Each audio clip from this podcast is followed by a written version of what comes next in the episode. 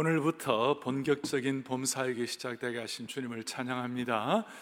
우리가 아, 회중 찬송한 대로 주 없이 살 수 없네 세월이 흐르고 이 깊은 고독 속에 내 생명 끝나도 참 허무도 있고 고독이 있지만 내 생명이 끝나도 내 주님은 나의 생명 또 나의 힘이라 주님을 의지하여 지혜를 얻으리 그래서 오늘 예배를 통하여 생명의 능력이 확보되기를 바라고 예배를 통하여 하늘의 지혜가 각자에게 확인되기를 소망합니다. 저는 지금 삶을 바로 세우는 근본적인 질문 시리즈를 오늘부터 본격적으로 여러분들에게 말씀을 드립니다. 드리는데 여러분 좋은 질문에는 좋은 질문에는 힘이 있습니다. 제대로 된 질문은 힘이 있습니다. 무슨 말인가 하니 좋은 질문은 좋은 질문은 진리를 끌어내게 하는 것이에요. 그러니까 좋은 질문을 통하여 진리로 이끌어짐을 받고 우리의 영의 눈을 뜨는 그런 축복을 받는 것이에요. 따라서 오늘 본문에도 누가 주의 마음을 알았느냐? 누가 주의 마음을 알았느냐? 누가 주의 모사가 되었느냐? 이런 질문을 할 때 확 뭐가 와 닿는 것이 있는 것이에요. 아무것도 안 닿는 거예요?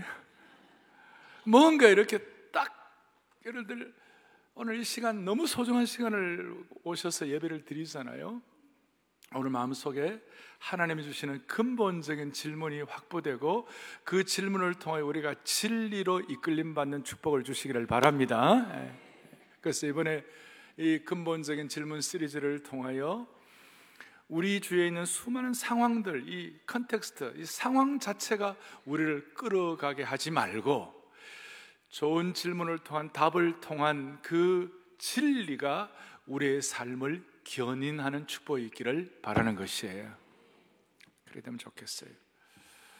그리고 이제는 어, 웬만한 지식 갖고는 해결이 안 돼요. 지식은 여러분 네이버 치면 다 나와요. 다 나오고 그런데 이제는 지식이 아니라 영적인 감동이 있어야 되는 것이에요. 오늘 저는 그런 차원에서 우리의 삶의 허물을 어떻게 극복할까? 근본적인 질문 아니에요? 지난번에 제가 어떤 어, 여기에 대해서 예고편 좀 서론 같은 걸 좀 잠깐 말씀을 드렸고 우리가 삶의 허물을 극복하려면 그 당시에 제가 이런 말씀을 드렸어요. 뭐예요? 우리에게는 복음이 외부적으로만 선포된 것이 아니라 복음이 나 자신에게도 선포돼야 한다. 나 자신에게도. 그리고 삶이 어려울 때마다 마음의 파수꾼을 정찰병을 내보내야 한다. 그리고 우리의 삶의 더 큰 생의 목적에 사로잡혀야 한다. 할렐루야. 오늘 좀 더 구체적인 것을 우리가 확보하기를 원하는 것이. 그리고 그래서 몇 가지 좀 살펴보도록 하겠어요. 성경은 인생을 어떤 존재로 보고 있는가? 성경은 시편 144편 4절에 보니까 이런 내용이 나와요. 같이 우리 한번 고백하겠습니다. 사람은 헛것 같고 그의 날은 지나가는 그림자 같다. 이걸 현대인의 성경에서는 사람은 한 번의 입김에 불구하고 그 사는 날이 지나가는 그림자와 같다. 그렇게 했어요. 사람 인생이 무엇인가 한번 후 하고 불면 날아가는 그림자와 같다. 그게 불과하다는 것이. 그리고 이런 것들이 있으니까 모든 연령 계층을 초월해서 다 어떤 구덩이나 허무가 다 있다는 것이. 연령별로 차이는 좀 있지만 학생들은 뭐 학업 때문에 경쟁 치열한 경쟁 사회에서 굉장히 힘들어하겠죠. 음. 청년들은 미래가 없다는 그것 때문에 허무가 있을 수 있고 장년 세대는 중년들은 무거운 가정의 책임과 반복되는 일상 때문에 중년의 여성들은 자녀 교육하면서 요즘 그 스카이 캐슬 저는 뭐 보지는 않았지만 얘기는 들었어요. 스카이 캐슬에 보니까 뭐 애들 교육하다가 내 꿈을 다 포기하고 자녀 교육하고 살았는데 남은 게 내 인생의 빈 껍데기와 같다. 빈껍. 노년기의 인생은 너무 지나고 보니까 인생이 너무 짧은 거예요. 너무 짧은 거예요. 그래서 다 사람들이 허무가 다 있는 거예요. 그리고 허무, 허무가 자기도 모르게 인생의 냉소주의로 바뀌고 살아봐야 별거 있겠나 희망을 품어봐야 결국 아무 소용이 있겠나 그래서 허무감과 냉소주의가 인생의 절망으로 연결되는 것이죠 그래서 제가 한번 여러분들 말씀드렸잖아요. 하나님은 구태여 하나님 중심으로 살지 않는 사람에게 벼락을 내리거나 징벌에 채찍을 가할 필요가 없다는 거예요. 왜냐하면 인생은 자기 중심적으로 살게 되면 결국은 끝이 허무하게 되어 있기 때문에 그 인생은 자기 중심으로 살면 그 누구도 예외 없이 허무에 치를 떠는 거예요. 특별히 고도의 압축 성장을 이루은 성취 지향적 한국 남성들은 허무에 빠지기가 쉬워요. 대신 이제 여성들은 좀 관계 지향적인 삶을 살았기 때문에 뭐 자식들과의 관계도 그랬기 때문에 여성들에 비해서 우리 남성들은 성취 지향적인 남성들은 허무의 실체를 더 빨리 느끼기 쉽다는 것이 여성들은 관계 지향적이 돼 조그마한 것 갖고도 행복을 느낄 수 있잖아요. 근데 이제 여성들도 안심할 수가 없어요. 왜냐하면 50이 넘으면 여성이 점점 남성적이 되어가게 돼요. 점점 남성적으로 남성 호르몬이 있기 때문에 또 남자들은 점점 또 이렇게 관계지향적이 되어가고 여하튼 우리는 각 시대별로 허물을 많이 느끼는 거예요. 이럴 때 오늘 이 바울이 질문한 이 내용들을 가지고 우리가 말씀을 정리하며 오늘 한 분도 예 없이 정말 우리 평생 허무 허무가 틈탈 수 없는 그런 축복을 주시기를 바라는 것입니다. 오늘 본문 34절 35절에 보니까 누구도 피할 수 없는 세 가지 질문이 있어요. 이 질문에 대한 답이 노예예요. 예를 들어서 처음에 뭐라고 얘기했습니까? 누가 주의 마음을 알았느냐? 누가 주의 마음을 알았느냐? 여러분 하나님 마음을 알 사람이 이 세상에 있습니까? 우리 피조물인 인생은 하나님 마음 알 수가 없어요. 노예예요. 성령님을 통하여 하나님의 말씀을 통하여 성령의 조명을 통하여 하나님께서 깨닫게 해주시고 계시의 은혜를 주지 않으시면 하나님의 마음을 알 사람은 아무도 없다는 것이에요. 맞습니까? 노다 이 말이에요. 개미가 어떻게 사람을 다 이해할 수 있겠어요? 그러나 개미나 사람은 다 피조물이에요. 피조물은 우리 인생의 창조주 하나님을 안다. 이건 다 노예예요. 우리는 다 한계를 갖고 육신의 한계, 우리는 시공의 제한을 시간과 공간의 제한을 갖고 있는 한계가 있어요. 또 우리는 영적인 한계가 영적으로 병이 들어 있고 하나님께서 성령께서 우리의 눈을 열어주지 않으시면 영적으로 다 어두워져 가지고 영적인 은혜에 대해서도 손방에 손방 깨달을 수가 없는 것이에요. 그래서 누가 주의 마음을 알겠는가? 누가 하나님의 마음을 알겠는가? 이렇게 했을 때 아무도 없다는 것이에요. 두 번째 질문은 뭡니까? 누가 그의 모사가 되었는가? 누가 하나님의 모사가 되 누구도 하나님의 모사, 하나님의 상담자가 될 수가 없다는 것이 누가 사람이 똑똑해 가지고 하나님께 하나님 이거 이렇게 해 보세요. 그렇게 조언해야 할 조언의 능력 있는 사람이 이 세상에 아무도 없다는 것이 다른 말로 하나님의 상담자가 필요 없다는 것이 세 번째 질문은 뭐냐면 누가 죽게 먼저 들여서 갚으심을 받겠느냐? 말이 좀 어렵죠? 현대인의 성경에서는 하나님께 먼저 드렸으니 하나님이 갚아 주셔야 한다고 말할 사람이 누가 있겠는가? 이것은 욥기 41장 11절을 재해석한 것인데 다시 한번 보겠습니다. 같이 우리 보겠습니다. 누가 먼저 내게 주고 나로 하여금 갚게 하겠느냐? 온 천하에 있는 것이 다 내 것이니라. 무슨 말이냐? 하나님이 나한테 빚졌다 이렇게 말할 수 있는 사람이 아무도 없다는 거예요. 하나님은 누구에게도 비치지 않으셨다는 것이에요. 그 사람들이 살다가 힘들고 어려운 일이 있기 때문에 어떨 때는 하나님이 너무 공평하지 못해 하나님은 언페어하다 이렇게 우리가 말할 수 있는 그런 상황도 우리의 삶에는 일어날 수 있어요. 그렇지만 근본적으로는 어떤 사람도 하나님이 언페어하다, 하나님이 공평하지 못하다, 하나님이 내게 비쳤다 그렇게 얘기할 사람이 아무도 없다는 것이에요. 아무도 없다는 것이에요. 그러니까 이 세 가지 질문에 대해서 노 할 수밖에 없는 인생은 누가 하나님을 알겠는가? 누가 하나님의 상담자가 되겠는가? 누가 하나님이 공평하지 못하다고 말할 수 있겠는가? 여기에 대해서 답을 할 수 없는 사람은 인생이 험할 수밖에 없는데 여기에 대한 제대로 된 답을 답을 제대로 할 수 있으면 우리가 진리로 이끌림을 받는다 이 뜻이에요. 그 여기에 대한 답이 뭐예요? 여기에 대한 답이 뭐예요? 지나간 2000여 년 동안 바울 사도 이후로 2000년 동안 수많은 신앙의 선배들이 허무할 수밖에 없는 인생을 살아갈 수밖에 없지만 여기에 대한 제대로 된 정답을 하면 하나님이 허무를 극복시켜 주신다는 것이에요. 저 여기 단 정답이 뭐예요?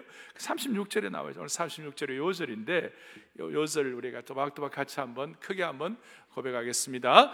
이는 만물이 뭐에 주에게서 나오고 주로 말미암고 주에게로 돌아감이라 그에게 영광이 세세에 있을지어다. 아멘.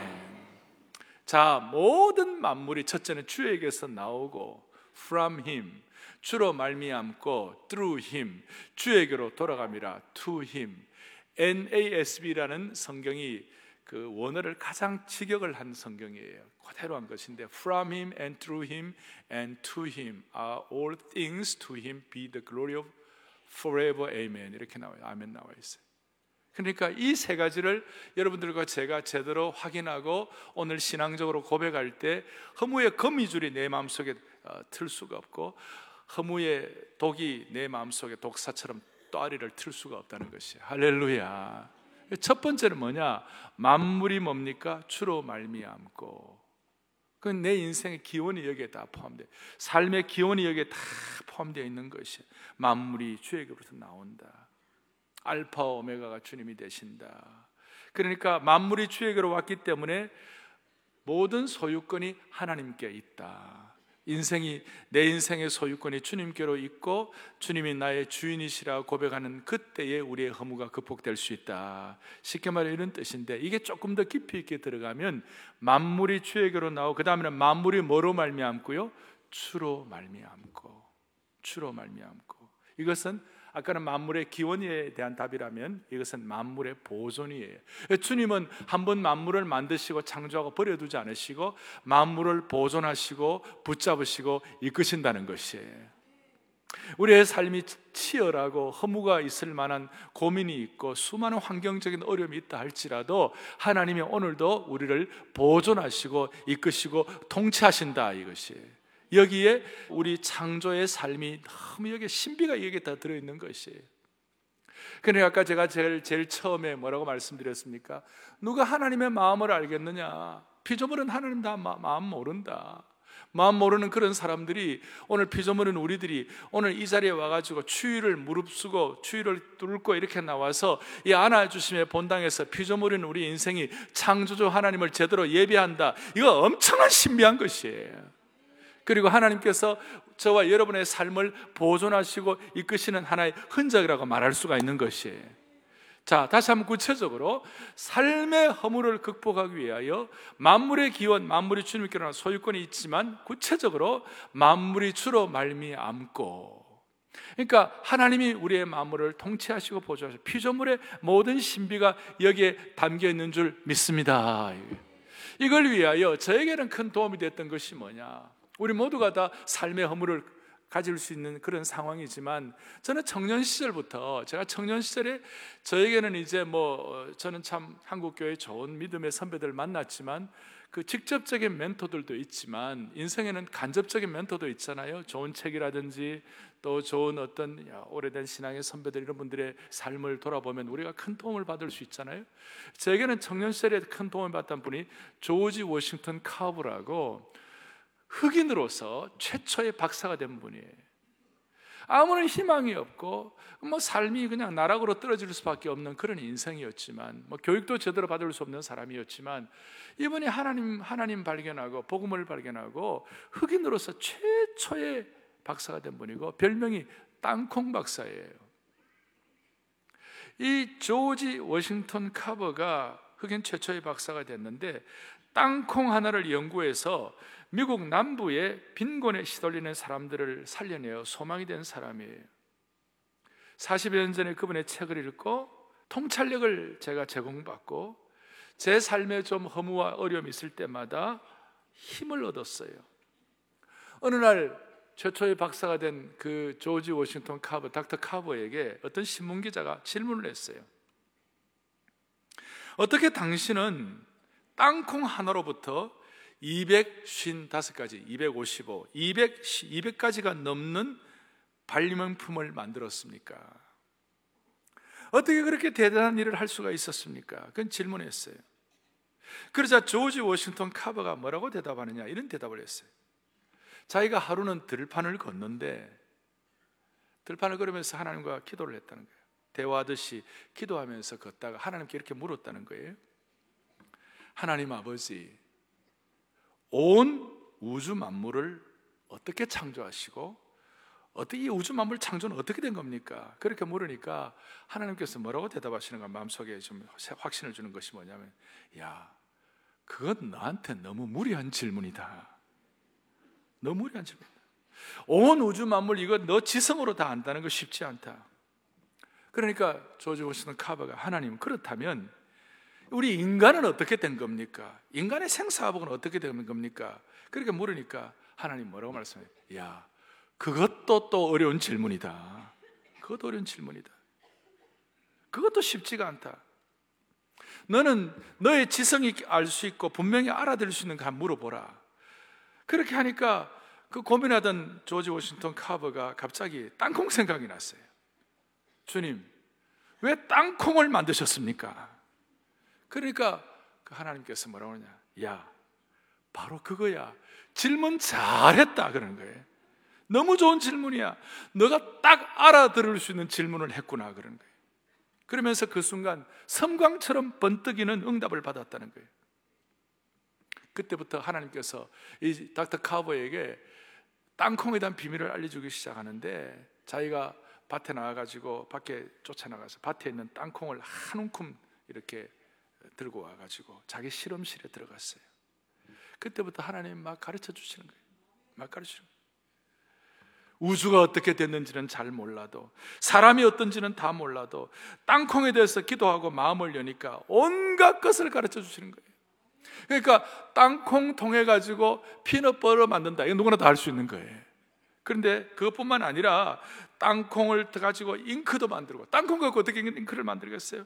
땅콩 가지고 세제도 만들고 땅콩 가지고 샴푸도 만들고 심지어 땅콩 가지고 옷도 만들고 하여튼 255가지 하나님이 보여주신 대로 한 가지 한 가지 땅콩 가지고 당시에 미국의 남부를 바꾸게 된 것이에요 사랑하는 성도 여러분 그래서 오늘 제가 지난번에는 제가 큰 원칙을 말씀을 드렸지만 오늘 구체적인 우리 신앙 원칙, 신앙 공식 한 가지를 말씀드리겠어요. 여러분이나 제가 삶의 허무, 우리의 인생의 어두운 구덩이를 박차고 일어나려면 딱 한 가지 첫 번째 원칙이 뭐냐? 첫 번째 원칙은 하나님께서 저와 여러분에게만 허락하신 것 특별한 것이 있는데 자기에게 주신 그 구체적인 은사에 집중하고 개발하면 어떤 사람도 허물을 극복할 수가 있는 것이 대답을 별로 잘 하셨다. 하나님께서 나에게 허락하신 구체적인 은사를 계속 개발하고 사용하면 은혜를 받을 수가 있는 것이에요. 그러니까 남의 은사를 너무 기웃거리지 말아요. 스카이 캐슬이 왜 어려워요? 거기는 뭐냐면 안 되는데 의대를 보내려고 하는 거예요. 그러니까 서로 인생이 괴로운 것이에요. 그러니까 그 어떤 성에 꽉 사로잡혀 있는 것이 우리는 SKY가 명문대학이 아니라 우리는 sky가 하늘이에요 아시겠어요? 우리는 하, 스카이 캐슬이 아니라 sky 복음이에요 그리고 스카이 캐슬이 아니라 우리는 sky 은사예요 아시겠어요? 내게 주신 여러분과 저에게만 주신 그 독특한 우리가 잘할 수 있는 그 한 가지가 있다는 것이에요 사람마다 보면 어떤 사람은 음악에 대한 것이 많이 발전되는 거예요. 재능적으로. 어떤 사람은 이 운동에 발전, 어떤 사람은 진짜 그 공부는 잘하는데 달리기는 손방인 분들 많이 계시잖아요. 체육적으로 전혀 은사가 없고 어떤 사람은 또 뭐 이렇게 남들은 못 보는데 이렇게 잘 보는 시각적인 은사가 있는 분도 있고 어떤 분들은 청음의 은사가 있는 거. 저희 집안에도 보면 어떤 가족은 아주 그냥 그 음악을 한번 들으면 잘 기억을 해요.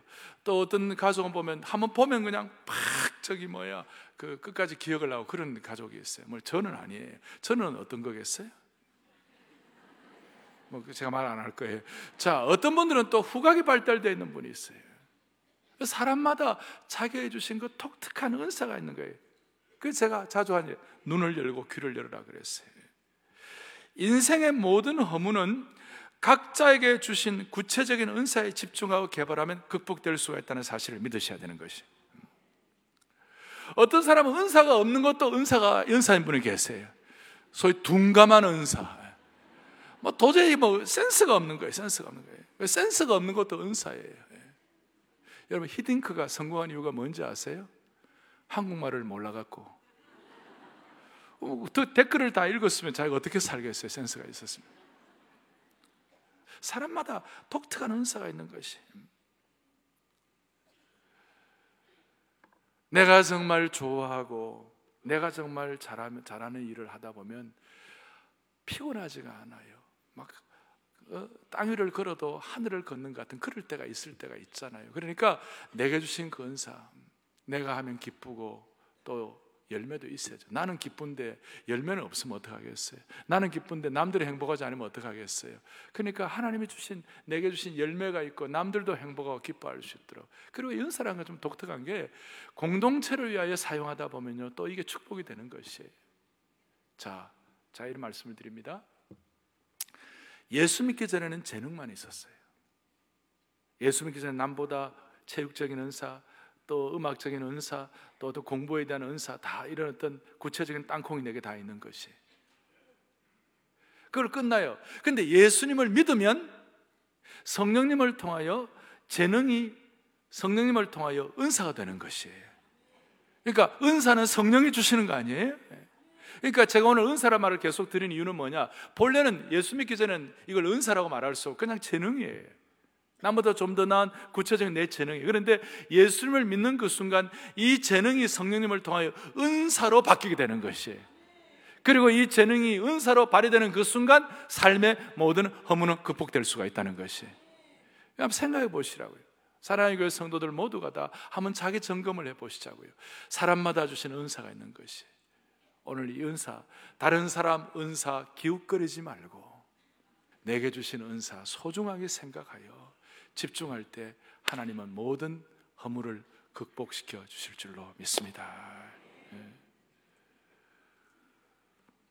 이 은사를 자신만을 사용하면 또 허무의 구덩이에 빠지게 되는 것이. 근데 공동체적으로 사용하면 하나님 축복하시는 것이. 자신에게 주신 구체적인 은사에 계속 집중하다 보면 삶의 허물을 극복할 수 있고 다시요. 스카이 캐슬이 아니라 스카이 땅콩이 되고 스카이 복음이 되고 그래 될 수 있어요. 자, 그럴 때 자연스럽게 나타나는 방향이 뭐냐? 만물이 주로 말미암고 만물이 주로 나오고 만물의 기원 그다음 주로 말미암고 주님께서 보존하시고 마지막에 만물이 주에게로 돌아감이라. to Him이라. 만물의 최종적인 목적이 하나님께 있다는 것이. 그리고 결국 만물이 주에게로 돌아갑니다.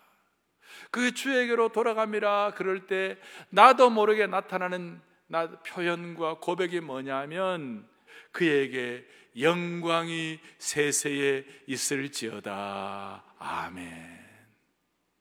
만물이 주에게로 돌아간다는 것은 불교의 역사는 윤회의 역사요 돌고 도는 역사이고 유물론, 공산주의 유물론의 역사는 정반합의 역사지만 기독교의 역사는 알파 포인트와 오메가 포인트, 시작과 끝이 분명한 우리 인생은 하나님의 영광을 위하여 특별히 우리 인생은 하나님께로 돌아가게 되어 있다는 것이에요. 이걸 제대로 깨닫는 사람은 나도 모르게 나오는 것이 뭐냐면 영광이 하나님께 있을지어다 아멘 이렇게 나온다는 거예요. 그러니까 저와 여러분들의 허무의 극복 원칙 두 번째는 첫째는 구체적인 우리의 은사 개발이고 두 번째는 뭐냐면요.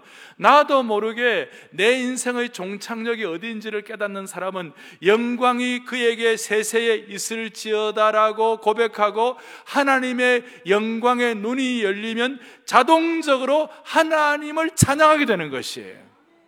그러니 오늘은 우리가 주님을 찬양한다 그럴 때 일반적인 찬양 그 정도가 아니라 내 인생의 허물을 극복할 수 있는 핵심은 뭐냐? 어떤 상황에서도 하나님의 영광의 눈이 열려 하나님을 찬양하게 되면 허물을 극복할 수 있을 뿐만 아니라 허물을 예방할 수 있는 사실을 믿으셔야 되는 것이. 허물을 예방할 수 있는 것이. 허물은 땅만 보고 사는 사람들의 특징이지만 하늘을 보고 사는 사람은 만물이 주에게로 돌아가는 것을 믿는 사람은 영광이 세세에 하나님께 있을지어다. 이게 이 목적이 분명하게 되는 것이 하나님의 영광에 눈을 뜨면 우리도 모르게 이 찬양이 절로 나오게 되어 있는 것이 그리고 이 찬양을 통하여 인생의 목적이 뚜렷해지니까 허무할 틈이 없는 것이에요. 다시요. 하나님의 영광에 눈을 뜬 찬양은 허물을 예방할 수가 있다. 그리고 하나님의 영광에 눈을 뜬 찬양을 하게 되면 나도 모르게 인생의 목적이 뚜렷해지니까 허무할 틈이 없다. 할렐루야. 이게 너무 너무 거룩하고 너무 장엄하고 너무 위험이 있고 우리 지난주에 소천하신 우리 어, 주철기 장로님 마지막 유언 남긴 글에 보면 하나님의 어미 앞에 우리가 어떻게 살아야 되는지 오늘 우리 교회 신문 안에 다 써놨어요. 한 생애 동안 하나님의 영광을 해요. 어떻게 허물 틈이 없이 달려간 일생이 나와 있는 것이. 나중에 꼭 한번 읽어보시길 바래요. 그 이게 여러분들과 저의 삶의 한계를 돌파하는 임계점을 돌파하는 축복을 주시는 말씀이 되기를 바랍니다. 사람은요 누구나 자기 자신을 돌아보고 환경을 돌아보면 우리는 다 허무하게 되어 있어요. 자기 자신 들어오면 허무하게 되어 있어요. 주의 환경 들어오면 우리가 시험 받게 되어 있어요. 그런데 이걸 극복할 수 있는 어떤 어떤 새로운 어떤 장치가 필요한 것이에요.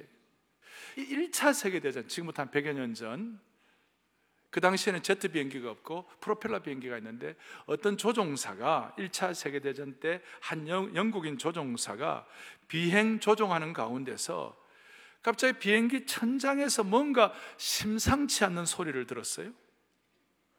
보니까 비행기 안에 몰래 탄 쥐 한 마리가 비행기 내에 중요한 선을 깔아먹고 있었어요. 조종사가 생각했어요. 이거 큰일 났네.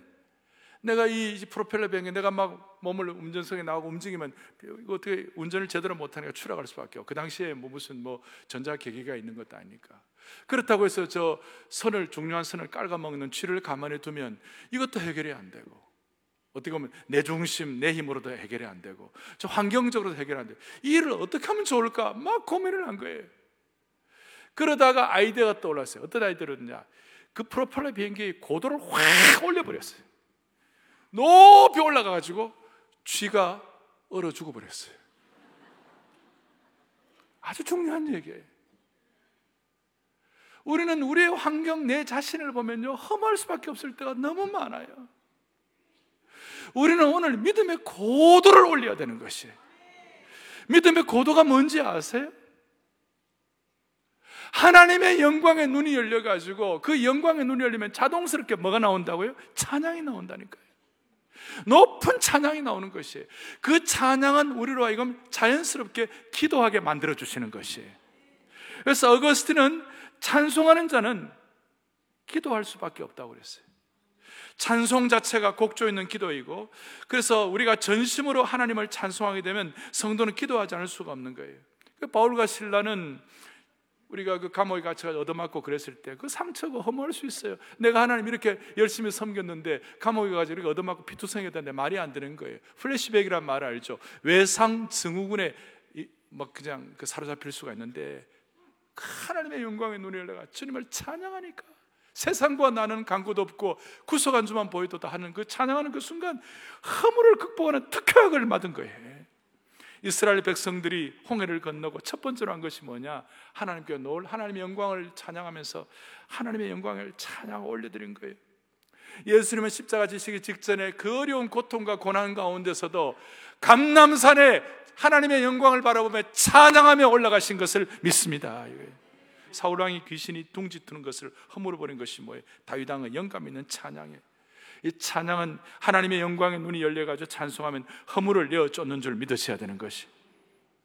이, 영, 이 찬양은 허물을 극복하는 영적 보약이 되는 것을 믿으십시다. 하나님의 영광을 찬양하게 될 때 이 찬양은 하나님의 하늘을 보게 하고 허무는 땅을 보게 하는 것입니다. 영광의 찬양은 미래에 살게 하고 허무는 과거에 살게 하는 것입니다. 영광의 찬양은 신적 개입을 기대하게 하지만 허무감은 아무런 기대가 없는 것이에요. 영광의 찬양은 영적 에너지를 충전하게 만들지만 허무는 우리를 탈진하게 만드는 것이에요. 영광의 찬양은 무엇보다도 영적 짐을 가볍게 하게 하지만 이 세상의 모든 짐들은 우리를 허무하게 만들어 주는 것이. 그래서 한마디로 말해서 영광의 찬양은 소망이요 허무는 절망이 되는 것이에요. 신앙의 선배들이 옛날에 새벽기도 마칠 때 어떻게 했어요? 신앙 새벽기도 마칠 때 기도를 뭐 한 시간 두 시간 계속 하는 거 아니죠. 기도 말미쯤 돼가지고 1, 20분, 2, 30분을 주님 찬양하잖아요. 예. 이 땅을 살아가면서 어려울 때 있잖아요. 예.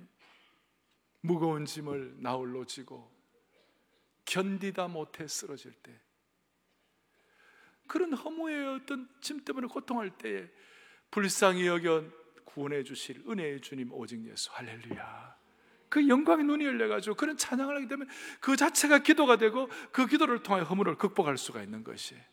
그럴 때 11장 36절 마지막이 그에게 영광이 세세 있을지어다. 아멘. 아멘으로 끝나게 되는 거예요 그리스도인은 영광의 찬양을 통하여 아멘으로 끝나는 인생이 될 때 모든 사람들은 이 아멘을 통하여 허물을 극복하게 되는 것입니다. 로이드 존스 목사님은 여기에 대해서 이렇게 해석합니다. 아멘이라고 말하는 사람은 다음과 같이 고백할 수 있다는 것이 나는 전무이며 하나님은 전부이십니다. 오늘 이것을 여러분 실질적으로 삶의 현장에서 고백할 때 하나님은 어떤 허무도 극복시켜 주시리라고 믿습니다. 제가 여러분들의 시간 한번 인상이 슬플 때나 어려울 때나 그러면 여러분들은 영광이 그에게 세세에 있을지어다. 아멘. 그렇게 한번 실제적으로 해보시면 어떨까요?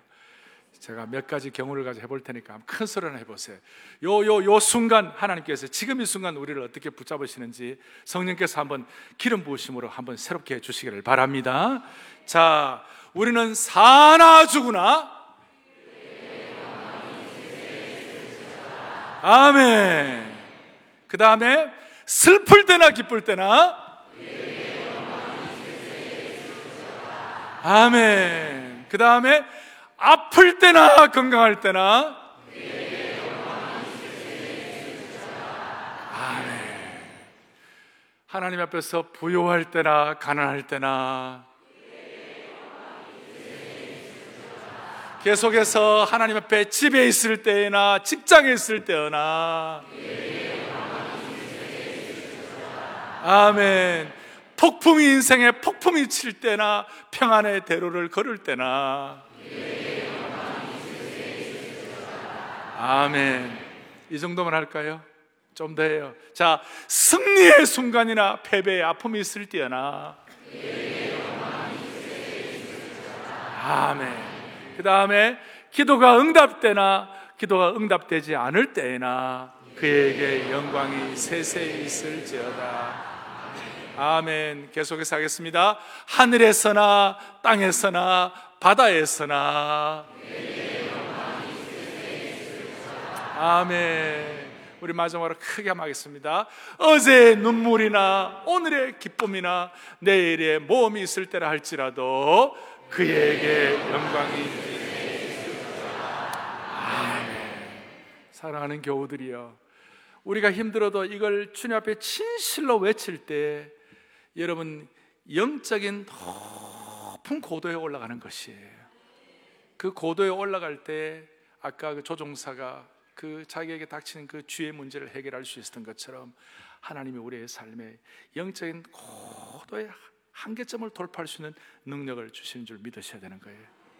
달리기 하는 사람들이 막 달리다 보면 어느 일점을 하면 runners high라는 게 있어요. 달리는 기쁨이란 것이 있어요.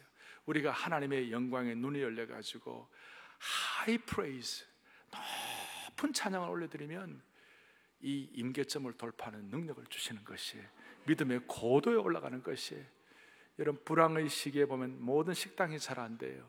그런데 잘 되는 식당은 불황의 시기에 더 많이 몰려드는 것이 삶의 어려움이 있을 때마다 우리의 마음을 이 하나님의 은혜의 고도에다가 집중하시면 되는 것이 할렐루야. 두 손을 다 펼쳐보세요. 펼쳐보시고 아멘 주를 찬양하나이다. 아멘 주를 찬양하나이다. 아멘 주께 영광을 올려드리나이다. 주의 영광이 이곳에 함께하여 주시옵소서.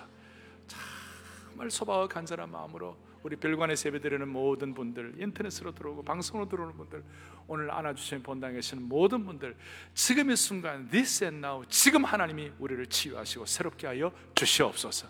그래 범사역을 은혜 가운데 감당하게 하여 주시옵소서. 그런 마음으로 아멘 주를 찬양하나이다. 같이 하겠습니다.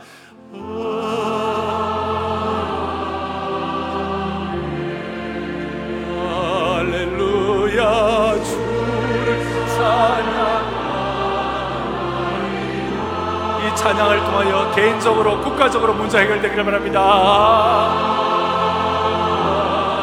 영광의 찬양을 통하여 주를 찬양하나이다 주를 아멘. 주께 영광 올립니다.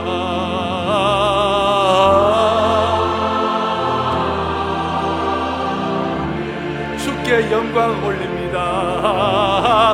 주께 영광 최고의 제물이 되는 거예요. 아멘, 아멘, 아멘.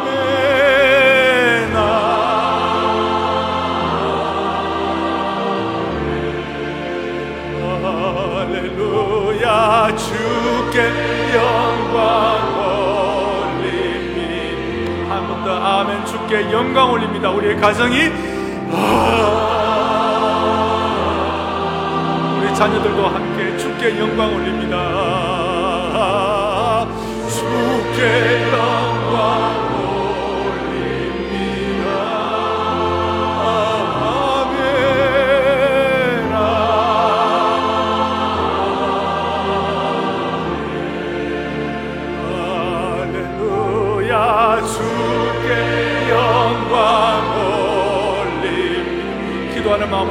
찬양되어 주의 영광 이곳에